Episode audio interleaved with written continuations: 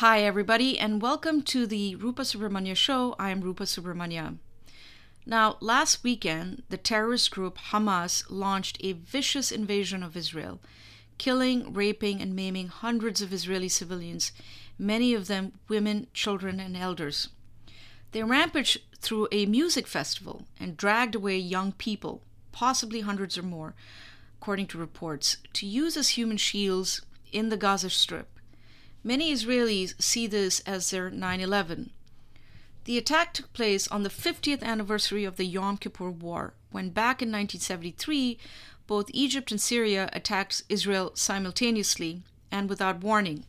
These are possibly the worst atrocities committed on Israeli soil since Israel came into being as a sovereign state in 1948 the government of Prime Minister Benjamin Netanyahu has launched an all out counterattack on Hamas forces holed up in the Gaza Strip and along the border. Palestinian casualties have also been high. It's really hard to see how this region goes back to normal when the dust settles on the present crisis, if it ever does, that is. My views are crystal clear. The State of Israel has every right to defend itself against these heinous terrorist attacks where women, children, and elderly are raped, mutilated, and murdered, and even paraded on view on social media. It's inhumane and barbaric. There is no justification for this violence. To help me untangle about what's been going on in Israel and where we go from here, I'm joined by Gerald Steinberg. He's a professor of political science at Bar Ilan University, president of NGO Monitor, a think tank that analyzes what comes out of NGOs, and a noted foreign policy and security expert. I spoke to him at his home in Jerusalem about the unfolding crisis in Israel. Well, uh, welcome to the show, Gerald. Um, first of all, I want to ask you if you and your family and extended community are safe, and and how this brutal Hamas attack has uh, ha- has impacted you and your family. I think everybody that I know knows people who were killed were kidnapped. Our immediate family is all safe. We have uh, family members that are drafted in the reserve army because this is this really is a, an unprecedented national emergency, and, and there's a full um, call up, and that obviously that's a problem for those of us who are too old. We're helping with grandchildren and doing also volunteer work, but we it's a, it's something that I, the word tragedy doesn't even begin to measure. Uh, and we know, for instance, uh, Canadian, one Canadian woman, young woman who was very close to my wife's family from Ottawa, who was being, who was kidnapped. Her children were let go, and uh, young children, and she was kidnapped, and she's somewhere lost, un, unknown whether she's alive even in Gaza, being held by terrorists, and what is really unhuman, brutal, brutal behavior in addition to everything else that we've seen. So you we you just that's always on your mind. Uh, you're you're in uh, Jerusalem, uh, right, Gerald? That's yes. where uh, when I last uh, met you, I was in Jerusalem. Um, and uh, how you know was was Jer- Jerusalem affected by by what happened? First in- information we had, first inkling we had that something terrible, not even terrible, something strange was going on, was on Saturday morning, Jewish Sabbath, also a holiday at about eight o'clock in the morning, and we heard sirens. Now that's been many months since we heard sirens, and we're all well practiced. We went into the area that's protected in our apartment, but that was already a, a, warning. And then we turned on the radio, which is not something we usually do on Saturday because we want to know what's going on. And then we heard it, started to hear slow reports of everything coming in. Jerusalem has been attacked by uh, Hamas missiles. Uh, but maybe on that day probably half a dozen times and we had a couple yesterday also. The main military one of the main military cemeteries was in jerusalem and uh, terrorists in gaza palestinian terrorists were attacking trying to to aim at, at that cemetery during the funerals of some of the soldiers who were murdered. And so we're, we're certainly affected. There's a very somber mood children are staying over from school. Um, there's not much going on. Yeah. Uh, in other words, what I was trying to uh, uh, um, ask you is, did did the did the terrorists actually come to the city of Jerusalem? Uh, were were any hostages taken from the city? Did uh, uh, of the type that we saw in, in, the rest of the country? If you look at the map, the answer is no. Israel is really right in the center of the country, and we do get hit by missiles, or at least their missiles aimed at us. Most of them fall short the terrorists, and apparently there were some close to 2,000 that broke through the fence and uh, the barrier, the very thin barrier. And there, the massacres, the atrocities took place uh, with an area of, of maybe uh, 20 or 30 kilometers, maybe even less from the border with Gaza. And, Jerusalem is considerably further away from that, as is Tel Aviv and the main population centers. Right. So I uh, want to ask you about uh, um, about you know you know you mentioned that they just cut through the fence essentially, uh, and um, and you know tensions have been simmering for for for many years now. Um, how did this happen? I mean, everybody everybody's initial reaction was this was a massive failure of Israel's superb intelligence and security establishment. Um, uh, you know what happened here? How you know this was happening right under their nose? You know what what are your thoughts? What's your view? We're going to have to see the details. There's going to be an independent investigation. It'll be uh, probably conducted by uh, judges that are not part of the this political and military system. I can tell you a little bit about what the best guesses are, and also what we've seen on the videos to some degree. I'm going to start with a, a lulling into a full sense of security and um, not imagining this type of scenario. Israel withdrew, and I, will try not to go into too much history, but the, the, part of the history is that it's like other wars that we've seen. It's like ISIS; it has lots of bits and pieces put together.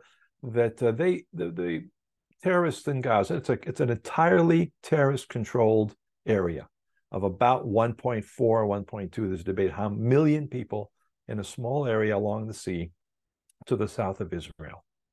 It's a terrorist entity they've been preparing, they've been attempting to attack Israel. Their goal, very clearly stated, kill all the Jews, destroy Israel. That's been the Palestinian goal since creation of Israel in 1948. And Hamas is the most, uh, you know, the term militant, radical, it doesn't even describe it the most in terms of Palestinian society, dedicated to that. So Israel withdrew militarily, thinking that the international community would say, okay, you did a great thing, and we're going to put economic assistance. We're going to help the Palestinians build an economy there, and that'll be the basis for some sort of peace agreement. That was in 2005. Hamas took over, won't go through the details, in 2007 through a military coup. They killed the other Palestinians, uh, the PLO people that were actually uh, the, the um, political leadership of Gaza when Israel transferred when Israel left. So from 2007 to 2023, 16 years, Hamas, which is a terror organization, everybody agrees it's a terror organization, including Canada and Europe, the United States, has been using billions in international aid, diverting, siphoning off. We can go into the details that go on. It was a lot of naivete. Canada resumed funding under uh, the current government under the Trudeau government, resumed funding for this United Nations Refugee Works, uh, Relief Works, I think it's called, agency, UNRWA, which is, uh, we're going to help the poor Palestinians. What do they do with most of the money? They built these huge networks of tunnels, concrete, so they couldn't be penetrated by, by bombs. And then they started to manufacture missiles, a lot of Iranian aid. So the first thing is that they've been working on this. I'll try to make it short, otherwise I'll be here for an hour and a half just doing the history. They, no, no, they, no. Please, uh, please continue. Uh, no, Gerald, please continue because I mean these are things that many of our okay. viewers and listeners are not aware of, and so the, the, it's brilliant. Please continue. Okay, I'll try to do it in headlines also. Then we can do it. But so this was a terrorist entity that had lots of resources ostensibly to help humanitarian aid, help build houses, but that was stolen for these, for it was this infrastructure. And for many years, the Palestinians tried, the Hamas tried to tunnel, and they did a few times successfully, underneath the uh, the barrier. There's a border between Gaza and Israel. Again, there's no Israeli occupation in Gaza. Nobody there. And they tried to fly over. They tried to climb over. They tried to tunnel under. Occasionally, they were they would succeed. And this happened time after time. And they built, and they then began to fire missiles. So in 2000 and in December 2008 already to the January 2009 we had a three week war where Israel went in to try to we got missiles that were fired there was a kidnapping of an Israeli soldier killing of others Israel tried to go in and and respond to that and it worked for a couple of years and then we had a then of course Israel was condemned by the United Nations all sorts of other types of uh, what we call the the cult of international law and human rights which is another aspect of this soft power demonization or propaganda. So it happened then. It happened in 2014. Another major Israeli, another Hamas attack started with this huge uh, construction of tunnels that Israel mostly caught and exploded, but that led to an Israeli attempt to go in and destroy that whole infrastructure in 2014. And then again in 2021, there were in 2000, even this year, there were some smaller skirmishes of missiles being sent, no, no uh, entry into Gaza itself by ground troops. So we've sort of been playing what was called, um, there were different rounds or cycles that Israel was trying to, it was containment. Israel, the Israeli, the, the I'd say the entire Israeli military and political establishment, there are a few exceptions actually, said, okay, we can control, we can control this from the outside we can prevent them from killing our people by occasionally responding by destroying a few of their tunnels and some of their um, manu- missile manufacturing capabilities, and that gives us a few more years of quiet. From what we see now, and there's a they built this very expensive underground barrier for tunnels. So the Israeli perception was they're going to try to come from the ground, and we've put an end to that. What we saw on Saturday was the first of all a very quick strike on the Israeli intelligence early warning bases right next to Gaza. There were a group of Israeli trained Israeli intelligence officers who watched the fence and were supposed to warn and sound the alert. They were killed instantly. They were the what we saw was from from the air quadcopters little drones that you buy on Amazon or wherever else you do, and maybe manufactured by Iran that I we haven't gotten the information dropped rocket propelled grenades, small weapons that exploded and killed in very short time. There were also apparently um, hang gliders that came over.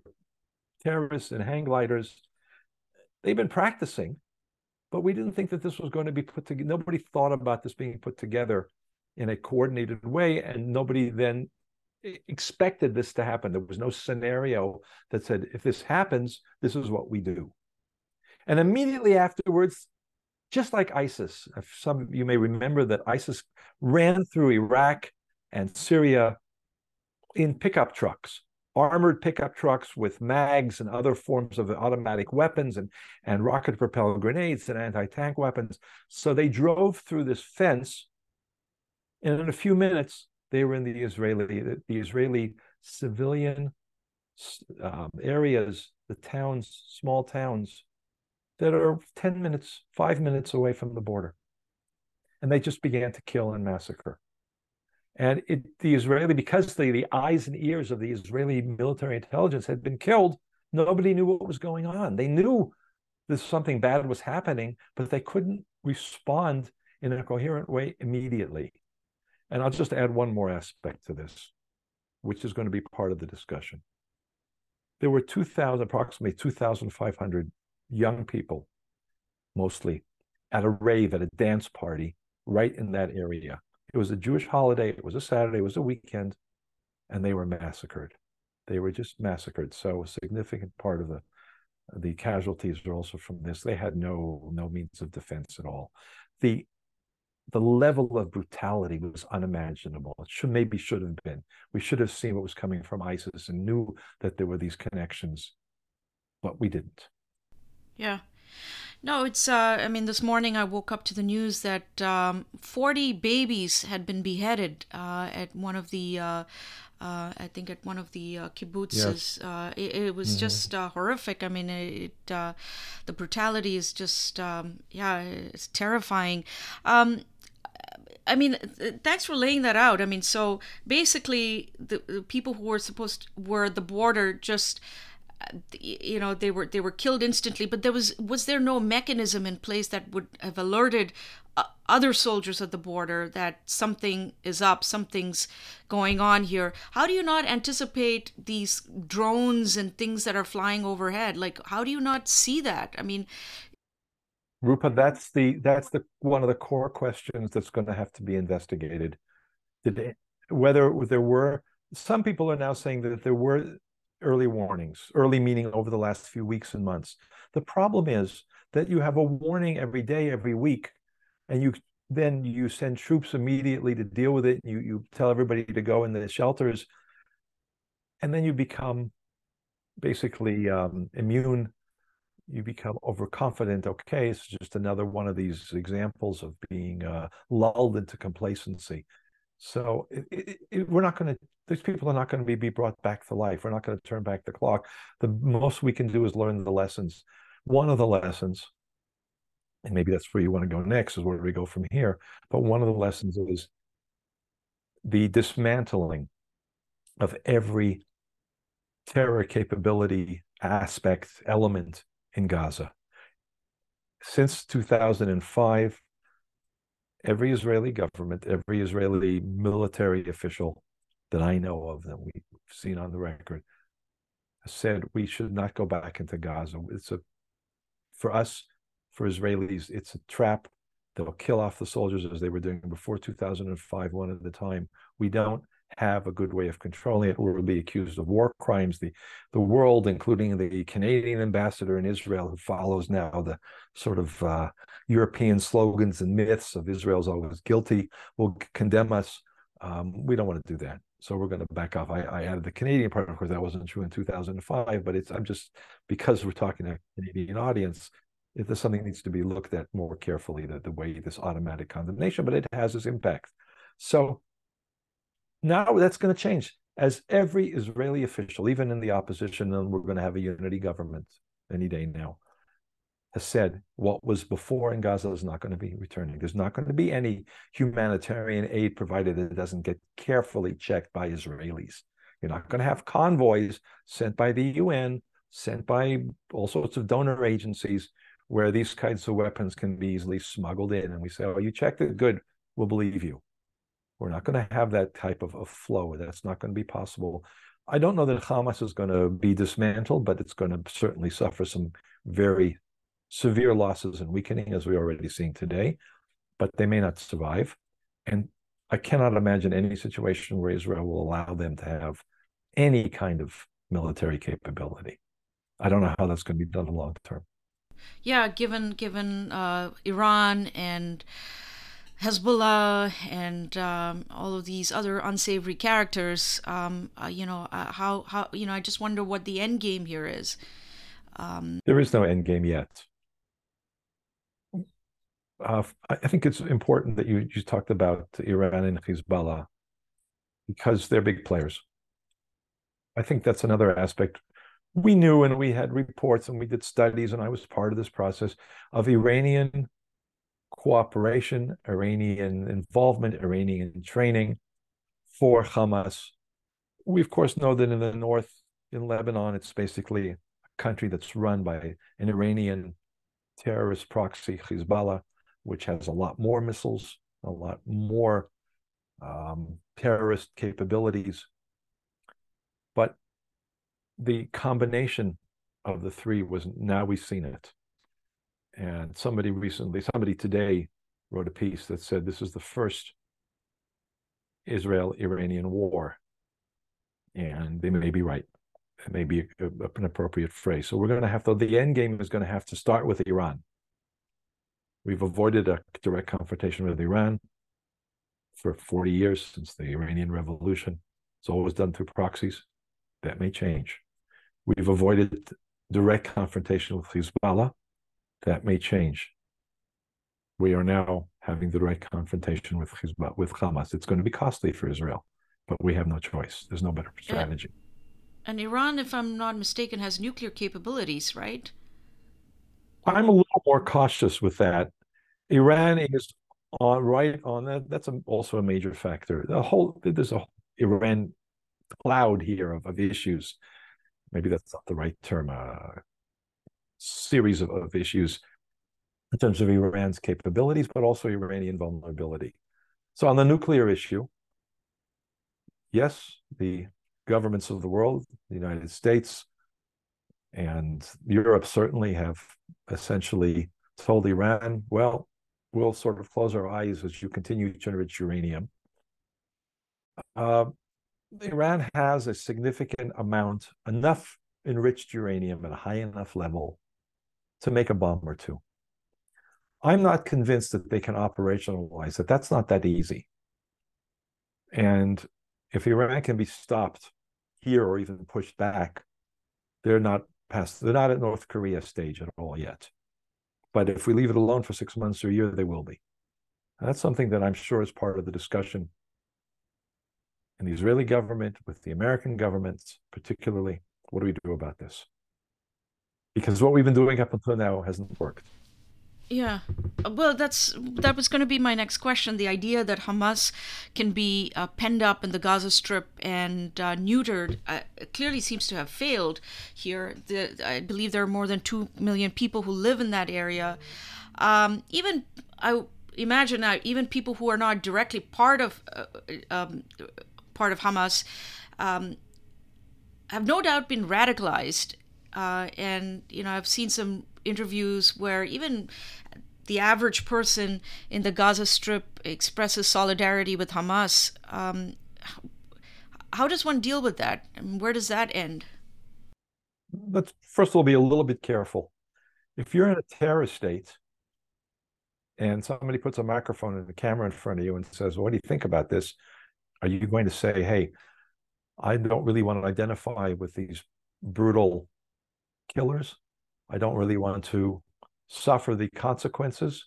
I don't want to live in poverty because they're stealing all the aid instead of building our houses, building jobs. I'm not saying that it's a very widespread sentiment.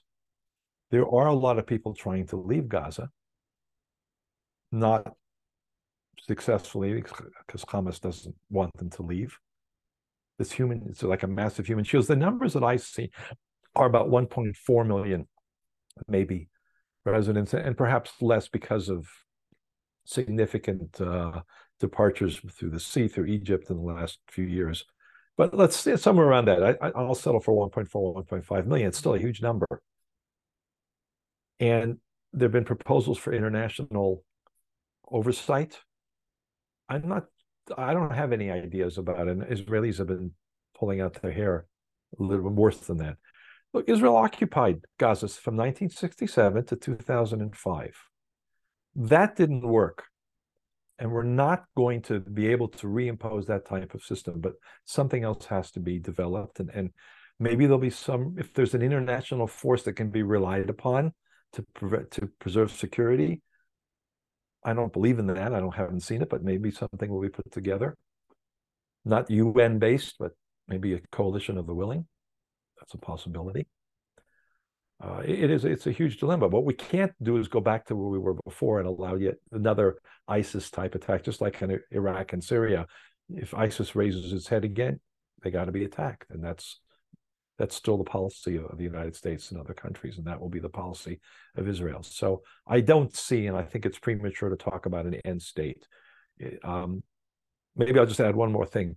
What we hear about now, which seems to me the the the framework it's in rough terms is somewhere between a two and three month period where first of all what we see now where there's as much elimination destruction of the terrorist infrastructure from the air as possible in gaza followed by a major ground offensive to destroy what can't be destroyed from the air and that's mainly those concrete lined kilometers of underground tunnels that uh, Israel's tried to destroy from the air previously and probably needs to be done from the ground, plus all the, the missile storage areas, and perhaps also uh, taking as many of the Hamas leadership into um, captivity or, or worse for them. That also depends on how the, the hostage, whole hostage issue gets resolved, which perhaps we'll talk about too. So, and then the third month is to establish some sort of a um, a long term framework where most of the Israeli troops can be withdrawn. Maybe an alternative government in Gaza, something that that's what we talked about before, maybe involving some sort of international coalition. It's hard to to see how this is going to develop, but it's that that's the the discussions that are being held in Israel. Yeah. Um, critics of Israel will say, well, there's, look, there's context and history going back to the creation of the State of Israel in 1948 and, and all of the various conflicts with um, its Arab neighbors. Um, they'll also point to the um, the creation of these settlements uh, and, and and and blockades by land, sea, and air of the Gaza Strip, not only by Israel but also by Egypt. Um, you know, what do you say to people who, uh, to critics of, um, uh, you know, who, who pin the blame on Israeli policy um, and that this is basically an outcome of mistakes that perhaps Netanyahu made, um, you know, as, as, uh, as prime minister? First of all, I divide up these critics into different groups, and each one has a different approach in terms of response. To some degree, the first group are, let's take the easy ones, or not easy, but the ones who just don't know. They don't know the history, they don't know the details. They see some headlines, they listen to some propagandists. It's all Israel's fault, Netanyahu, whatever. So you educate, you try to educate, and that's hard. It's hard because in, in mainstream media, to 90% CBC, Globe and Mail, uh, New York Times, BBC. There's what we call the Palestinian victimization narrative. What they don't tell you is that the Palestinian society, going back to 1948, supported by the United Nations, there's this organization, UNRWA, which has a budget of 1.1 or 1.2 billion US dollars a year which teaches, they do education, they do all sorts of other things. What do they educate? Because these are all defined, Palestinians are still see themselves and, and are defined by UNRWA and the UN as refugees from 1948. There are very few refugees still alive from 1948 from a terrible war which they started and which they have never said end of war. We accept Israel, we want a two-state solution. We all hear all this noise about a two-state solution. It comes out of standard Canadian talking point from the Trudeau government, from the global affairs, from ambassadors. Yeah, Palestinians never talk about a two-state solution. It's a myth. It's a slogan. They don't see Palestinians as having agency. They don't listen to what they have to say, what they teach their children. So first thing I say is if you can find, or Israel has to deal with a situation where you have not just in Gaza, but in West Bank, you have a Palestinian population, four or five million people total, who have never accepted the legitimacy of Israel, whose only goal is to erase Israel from the map, to slaughter, to kill, to evict. And we're a population over nine, close to 10 million people. That's not going to happen. We had a terrible tragedy lost maybe 2,000 people. But we're not going to disappear. So, and, and I want to add that other point because I think it's really important. I mean, many I've had many conversations with diplomats around Western diplomats, including in global affairs. And every time I go to Ottawa and the Pearson building, or I talk to the ones here and whatever, for many of them, I accept uh, from this list people like Norman Spector who really do understand it when they just don't pay any they don't know anything about the palestinian society. They don't know anything about it. They don't say to palestinians look we we'd like to help you. We are helping you but you cannot continue to expect demand prepare attack to destroy israel. That's not an acceptable basis for anything. Uh, Canadians, with all due respect, are small players. Europeans, which provide a lot more aid and, and are really the best friends of the Palestinians, absolutely don't want to deal with it, refuse to deal with it, refuse to recognize this. So it goes back to your question. I said that two groups, the first, a few groups. The first group is those that can be educated. We really have to emphasize this. Palestinians have to change. Yes, that comes to the second group, or I'll add to this. The constituents, Israelis see this all the time. And that's why in Israeli elections, what's called the Israeli left, the Israeli peace camp, after the Oslo agreements blew up on our faces, we had one that seems we were totally stunned by the fact that 1,100, 1,100 Israelis were murdered in mass in bus bombings and other mass bombings, what we call Arafat's war and Palestinians call the Second Intifada. And Israel, that was after the Oslo Peace Accords, where there were no new settlements. There was a plan to go towards the idea was some sort of a, it was informal, but a two-state solution based on this initial agreement establishing a Palestinian Authority, bringing Arafat back to Gaza, and then later on in Ramallah, Palestinian capital, Palestinian economy, Israeli withdrawal from large parts of what they called Palestine. That was all used to prepare for this other for the for that terror round of, of mass terror. So from an Israeli perspective, realistically, as much as people might want to have peace, there's no no horizon, and therefore, getting back to your question, I tend to, I'm an academic. I go around, then I'll try to come more directly. That what happened was that the relatively small fringe Israeli settlement movement, what's called the far right, became more had, had greater influence. So they're a small part of the current government but they're necessary in order to have a majority. It's like the NDP is in the the with for the liberals. They still have an effect. So yes, the Israeli settlements have not indicated an Israeli um, objective of a two-state solution. But the Israelis said, well, there is no Palestinian constituency for a two-state solution, so why should we bother? That also has to change. But first, or, or concomitantly, we have to see what we haven't seen for 75 years, and that is a change in the Palestinian approach uh, or understanding of Israel and a willingness to compromise. The second group of people I don't argue with, and those are the people who are core Israel haters, anti Semites. Sometimes we use that phrase. There should be no Jewish state for all sorts of reasons. Anti Zionist is sometimes used. Jews don't have a right to self determination of any kind, regardless of borders, in their homeland. And I include in that the officials, organizations, and members of groups like and supporters of Amnesty International and Human Rights Watch, and a whole range of people who demonstrate death to the Jews, death to Israel, whether it's a Samidoun organized event from Vancouver or in streets of Toronto and other places. I mean, there was a terrible event in, in Sydney with those type of slogans. Oh yes, that, gas so, the Jews. Uh, yeah, terrible. Yeah. But, and for those people, I don't think there's any kind of rational discussion that can be held. They're off the, off the charts in terms of uh, hate.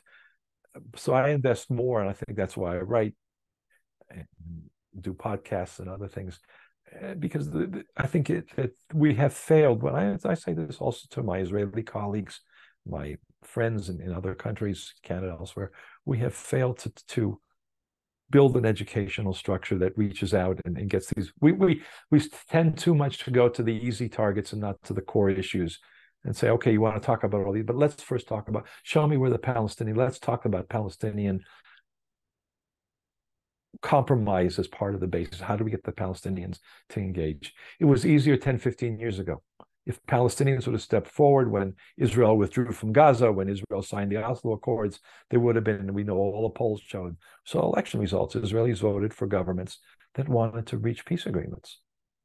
But you don't have that constituency now. Okay, long answer. I wanted to thank you for joining us for what obviously is an incredible difficult time for you, for all uh, Israelis and uh, friends of Israel are all around the world, including uh, folks like me and uh, other people here in Canada. I uh, really appreciate you coming on the show to speak to us, to our, um, and share your insights. And um, and uh, I hope you stay safe, and uh, and I hope to see you again in Jerusalem sometime soon. Rupa, I was going to end with exactly that uh, that, that sentiment, that that wish. So hope for better times, as we all say to each other when we pass each other on the streets or on the phone, and hoping to see you. Yeah, we'll, we'll say everybody I, stay safe. And I really want to bring you back again uh, to talk about how the situation's going to evolve in the next few weeks. So if, if, that's okay with you, I'll reach out to you, and I would really appreciate that for a, for a longer conversation. Good to talk to you again. Okay, perfect. Thank you.